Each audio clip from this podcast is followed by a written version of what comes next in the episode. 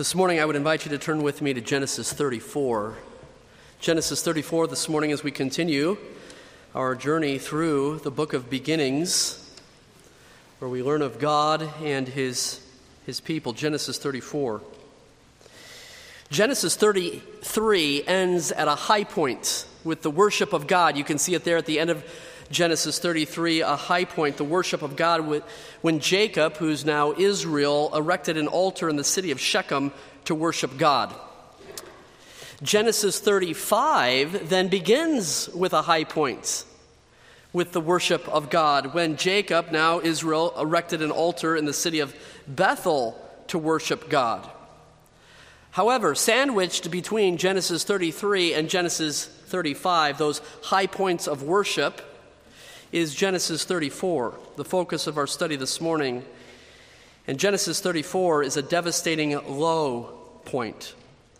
It is a dark chapter, for it has no mention of God at all in Genesis 34. And this morning I propose my proposition for our study is this when man neglects God, that is, the worship of God, the obedience to God, his living and his lifestyle digress to further wickedness. But, folks, we don't need to read, read ancient history to know this to be true. Rather, we can observe the very same reality in our, our world today. We have removed God from our country, we have removed God from our culture. We have removed God from our consciousness, and consequently, we see that mankind is increasingly wicked. Paul described this very condition in Romans chapter 1 even as they did not like to retain God in their knowledge, God gave them over to a reprobate mind to do the things that are not fitting or the things that ought not to be done. Genesis 34 describes enough immorality and brutality to jar the sensibilities of the most modern, media filled mind. And it certainly makes this preacher blush. For that reason, some Bible commentators totally pass over Genesis 34 in their treatment of the book of Genesis because of its subject matter. It's A.W. Pink who skips Genesis 34 in his book Gleanings in Genesis. Alexander Maclaren skips Genesis 34 in his expositions of the Holy Scripture. Another commentator wrote that he cannot venture to offer homiletical suggestions for its treatment. Do, do, do you know what that means? That, that means that some Bible commentators were of no help to me this week in my study and preparation because they didn't want to deal with the subject matter of Genesis 34. But nonetheless, from Genesis 34, I prepared a message titled The Cause and the Consequence of Godless Living. Let me pause for prayer and then we'll study together. God in heaven, we love you in your silence. We trust you in the dark. And Lord, our experience in the Christian life is, is often just that. But Lord, we thank you for your written revelation to us. We thank you for the fellowship of believers. We thank you for your Holy Spirit. We thank you for the encouragement that we find in your many, many blessings and good gifts to us. And Lord, now this morning, as we read and study Genesis 34, it's, it's a devastating and discouraging and dark chapter of godless living among your people. And Lord, this morning we will grieve and we will lament what we read, and, and we will, of course, make relevant application to our own world today. We plead for your aid in this. Lord, I pray that your Spirit will use it to convict us and change us. For I pray this in Jesus' name. Amen. My outline this morning is very primitive. It's, it's simply highlighting portions of the narrative. However, at after each point, I want to, I want to highlight some important lessons that we might that we might make, practical applications that we might make to our lives this morning. Let's begin by reading Genesis 34, verse number 1. Now, Dinah, the daughter of Leah, whom she had borne to Jacob, went out to see the daughters of the land. And when Shechem, the son of Hamor the Hivite, prince of the country, saw her, he took her and lay with her and violated her. His soul was strongly attracted to Dinah, the daughter of Jacob, and he loved the young woman and spoke kindly to the young woman. So Shechem spoke to his father Hamor, saying, Get me this young woman as a wife. And Jacob heard that he had defiled Dinah, his daughter. Now his sons were with his livestock in the field, so Jacob held his peace until they came. Number one in your notes, a wicked passion a wicked passion without any detailed explanation. The, immor- in, the immorality that was committed in these verses is clear. And by anyone's standard, the violence done against Dinah, the daughter of Leah, and Jacob was wicked and what God intended as the beautiful intimacy between a married man and woman for pleasure and procreation was perverted to become an act of brutality and immorality and cruelty. Verse 2 says that Shechem, Shechem violated her. Verse 5 says that she was defiled. And when the wicked passion of a man's heart exercises itself in this way, it drives him to commit heinous acts. Here's the lesson the takeaway, beginning with Cain's murder of Abel. Earlier, you remember in Genesis 4, mankind has committed every atrocity imaginable against their fellow human because the heart is deceitful above all things. It's desperately wicked. We don't even know it. And today, wickedness is mainstream in our country. It's accepted and promoted in the halls of government, it's accepted and promoted in the hallways of our elementary school classrooms. Our entertainment is full of violence and immorality and vulgarity, and we accept it as the norm because, as Genesis 6 reported before the flood, the Lord saw the wickedness of man was great in the earth, and that every intent of the thoughts of his heart was only evil continually.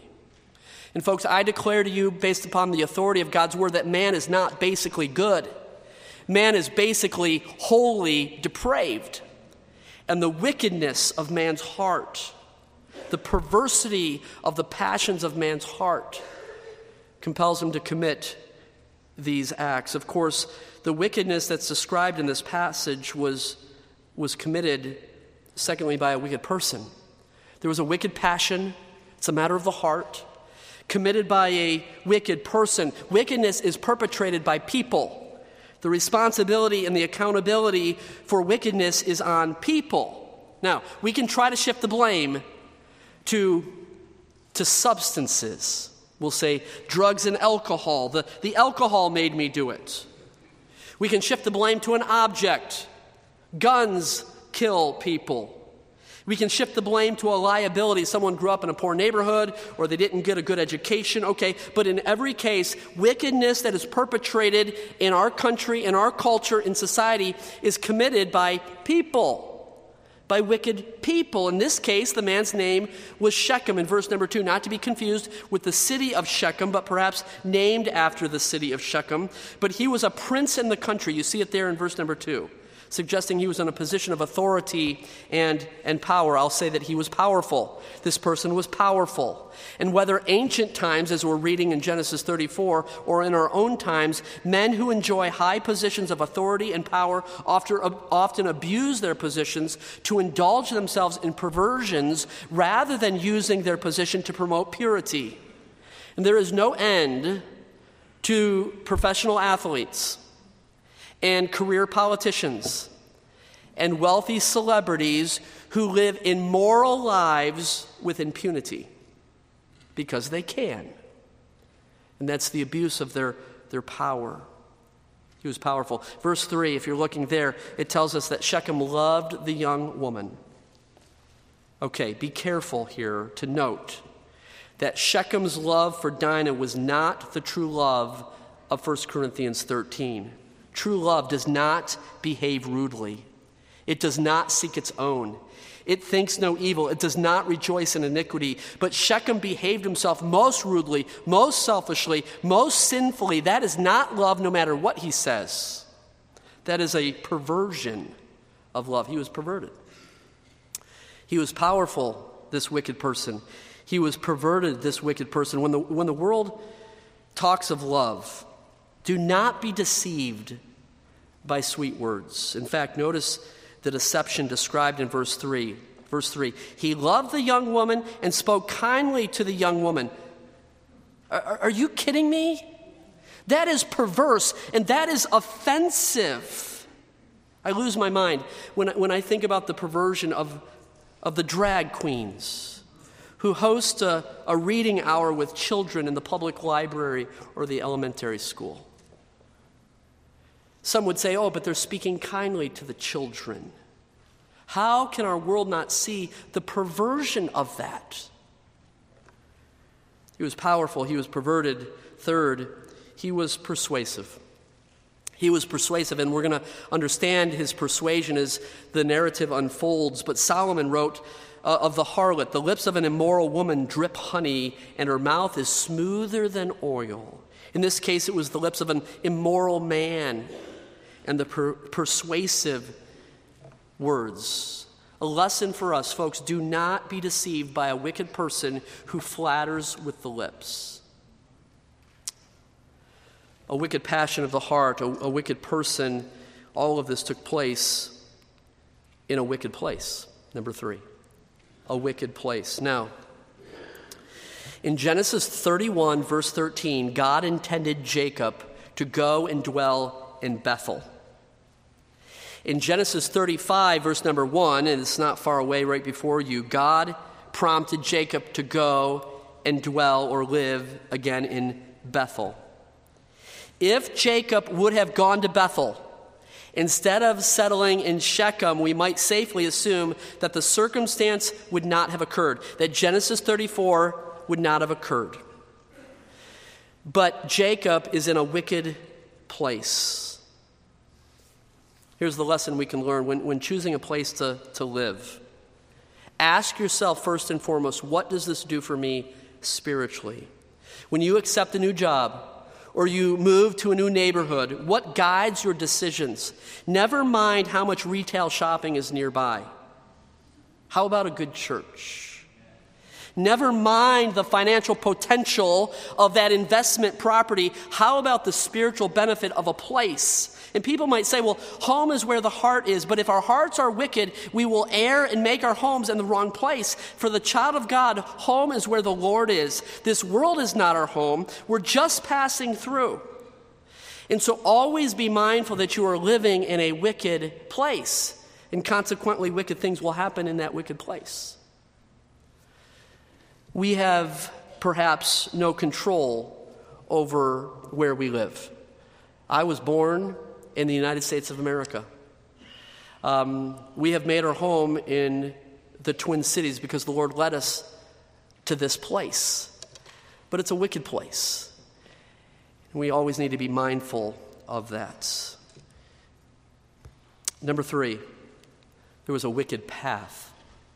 I'm sorry, number four, a, a wicked path. Verse 1 says that Dinah, the daughter of Leah, went out to see the daughters of the land. What does that mean? Bible scholars suggest that Dinah's lifestyle, what I'm calling the path, for the sake of alliteration, of course, it was to seek the attention and seek the affection of those outside of her family, those out in the land. The Hebrew that's translated went out there in verse number one. It's yatsad. It bears a sense of impropriety. Either Dinah's parents were permissive regarding her exploitations, or else Dinah was making these trips out on the town behind her parents' back. Now, know that, know that this people don't usually fall into sin. Normally, there are steps of failure that one follows into sin. Namely, in this case, the failure of following after the daughters of the land. In some way, Dinah felt the tug of relationships outside of where she would have, should have been, and she followed that path and paid a terrible price. Now, be careful here. Let me qualify this. Dinah is a victim. Absolutely a victim. I'm not minimizing the wrong that was done to Dinah at all. She was a victim of a terrible crime. But at the same time, Proverbs warns us a companion of fools will be destroyed. And when we fraternize with the world, we will find ourselves suffering, maybe as a victim, the consequences of sin.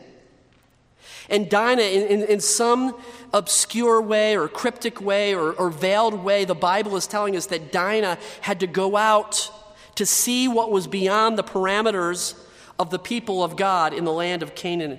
And I would speak to the teenagers here this morning the path that you take and the friends that you make may break you. And in the social media vernacular, you may need to unfriend some friends some people in your life, lest you find yourself in the wrong place at the wrong time with the wrong people, and then the wrong thing happens to you, maybe no fault of your own, other than you're in a wicked place on a wicked path. But it's not only the teenagers this morning, moms and dads, we too live in the place, sometimes on the path of, of wickedness and wicked people, and at some point we may fall victim and suffer because of it. Maybe no fault of our own, because we live in a fallen, wicked world. Dinah did put herself in a vulnerable situation as she went out, verse number one, to see the daughters of the land. Let me continue reading a large portion here of, of this narrative, beginning in verse number six. Verse six Then Hamor, the father of Shechem, went out to Jacob to speak with him. And the sons of Jacob came in from the field when they heard it, and the men were grieved and very angry because he had done a disgraceful thing in Israel by lying with Jacob's daughter, a thing which ought not to be done. But Hamor spoke with him, saying, The soul of my son Shechem longs for your daughter. Please give her to him as a wife. Make marriages with us. Give your daughters to us. Take our daughters to yourselves. So you shall dwell with us, and the land shall be before you. Dwell and trade in it, and acquire possessions for yourselves in it. Then Shechem said to her father and brothers, Let me find favor in your eyes, and whatever you say to me, I will give. Ask me ever so much dowry and gift, and I will give according to what you say to me, but give me the young woman as a wife. But the sons of Jacob answered Shechem and Hamor his father and spoke deceitfully. Note that there is deception now in this arrangement because he had defiled Dinah, their sister. And they said to them, We cannot do this thing to give our sister to one who is uncircumcised, for that would be a reproach to us. But on this condition, we will consent to you. They're, they're bargaining for their sister, you see. If you will become as we are, if every male of you is circumcised, then we will give our daughters to you, and you will take your daughters to us, and we will dwell with you and become one people. But if you will not heed us and be circumcised, then we will take our daughter and be gone. And their words pleased Hamor and Shechem, Hamor's son.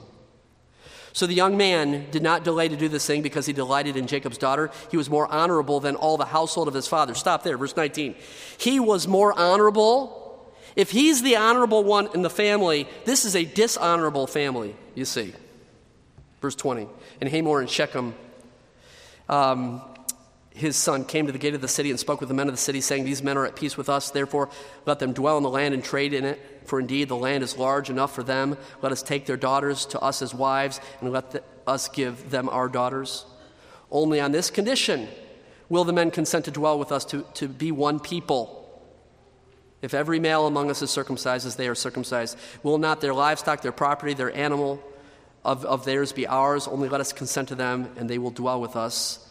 And all who went out of the gate of the city heeded Hamor and Shechem his son. Every male was circumcised, all who went out of the gate of the city. Now it came to pass on the third day, when the people were in pain, that two of the sons of Jacob, Simeon and Levi, Dinah's brothers, each took a sword and came boldly upon the city and killed all the males. And they killed Hamor and Shechem his son with the edge of the sword and took Dinah from Shechem's house and went out. Um, Number five, a wicked plan. A wicked plan. Let's begin with Jacob, and then we'll, we'll talk about the brothers and the, and the rest of the, the story. Jacob was not a good father, folks. For these reasons, he was not a good father. These are not in your notes, but, but as I observe it, Jacob was not a good father because of the, the favoritism that he has been demonstrating in all of these previous chapters. Re- remember, even here at the beginning of this narrative, Dinah is, is identified as the daughter of Leah in verse number one. Not as the daughter of Jacob until later in the narrative. And I believe she was described as the daughter of Leah because Jacob didn't even love Leah. How could he extend love, the right love, to his only daughter, Dinah? And, and we know that Jacob loved Rachel and not Leah, and the, the sons of Rachel were his, his favorite. Second, Jacob was not a good father because he let his daughter go to Shechem uh, to, to, to see the daughters of the land, verse number one. Why didn't he restrict her? Why didn't he restrain her? Why didn't he protect her? And we say, well, he, he didn't want to be too strict or else she would rebel. Dads, be the head of your home and provide some godly leadership in your home. Don't be passive. You have every right to instruct your children what to do and what not to do, and where to go and where not to go. That is not only your prerogative, it is your responsibility. Remember what the Bible said about Eli in 1 Samuel 3. His sons made themselves vile, and Eli did not restrain them. I would submit that Jacob was not a good father because he didn't step in and handle this crisis himself. He let other people deal with it. And that's pathetic. In verse number five, it speaks of Jacob's sons. There in verse 5, if you see it there, Jacob held his peace until his sons came back from the field. So, so, what's happening here is Jacob's sons are running the home rather than Jacob. And the sons are taking greater ownership of their sister than Jacob was of his daughter. It was the sons who showed the outrage, it was the sons who negotiated the deal. Where was dad when dad was needed most? You see, Jacob's plan was no plan. Jacob was preferential, he was passive, he was pathetic. Okay, let's turn to the brothers now, verses 8 and 9.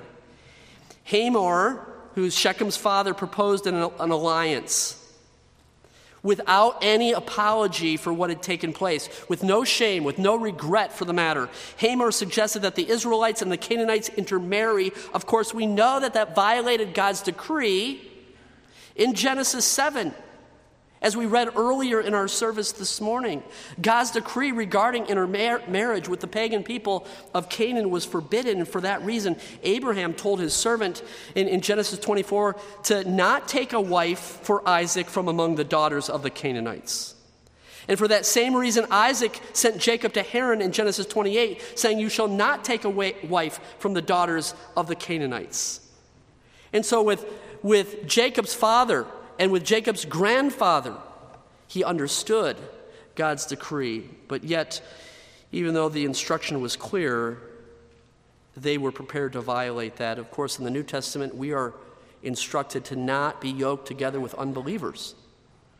And that's clear. But rather than declaring their conviction, what do the sons of, of Jacob do here in this case? They, they answered with deception in a conspiracy in verse 13 and the deception was this the sons of Jacob had no intention of giving Dinah to Shechem for a wife, but rather their demand of circumcision was only to cripple the Canaanites for massacre.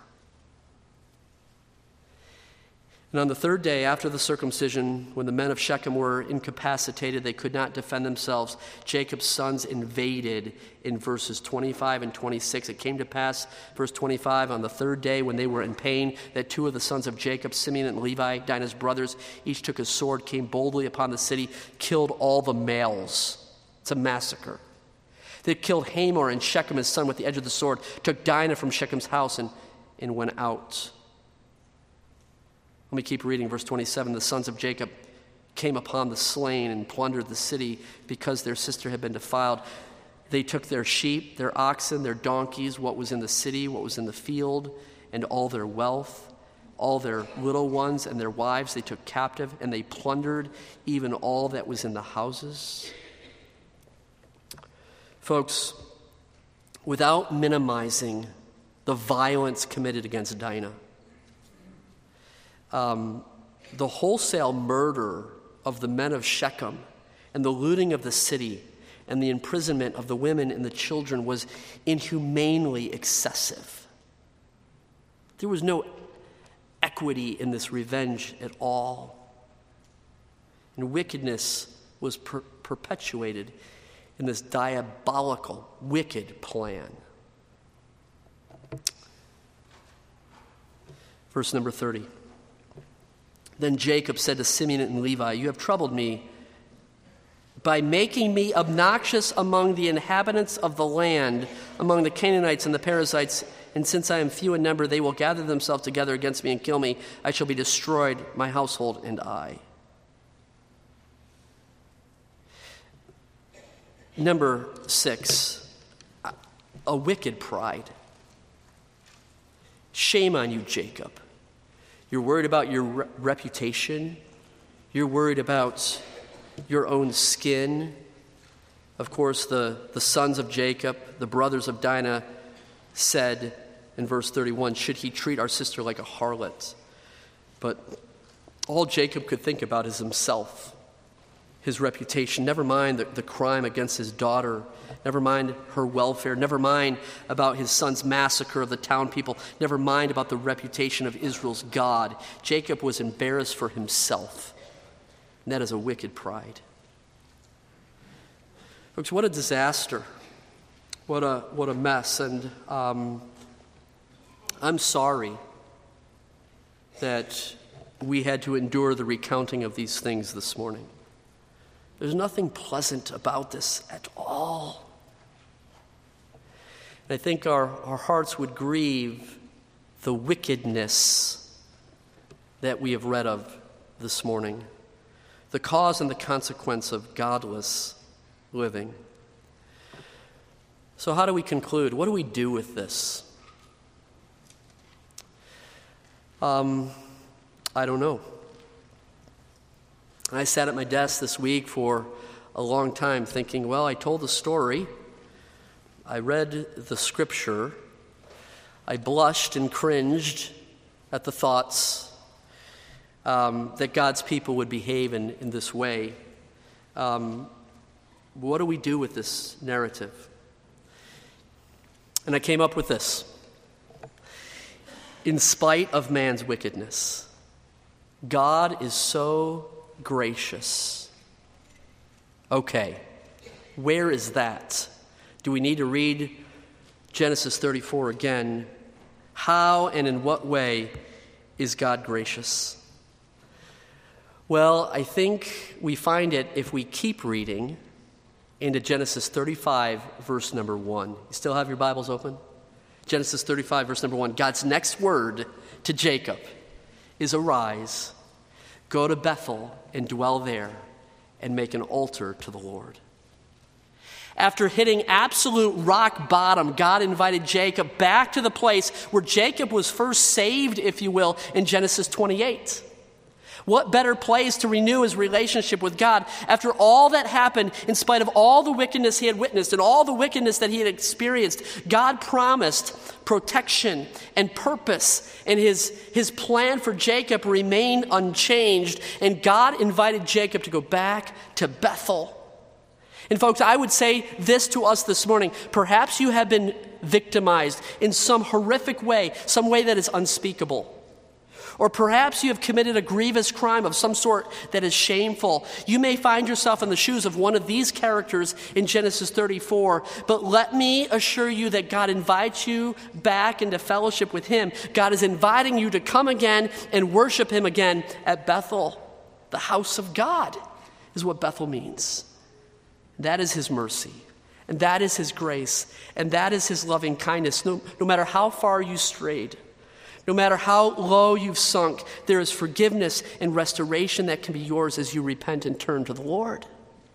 Folks, we have read of the absolute depth of depravity of mankind. In fact, the people of God, Jacob and his family.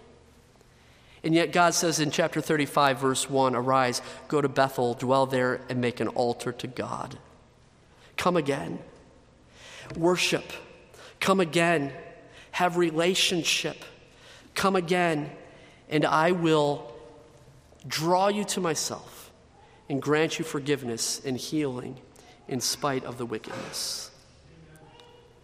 The prophet Isaiah encouraged the people of his day in this way Let the wicked forsake his way, the unrighteous man his thoughts.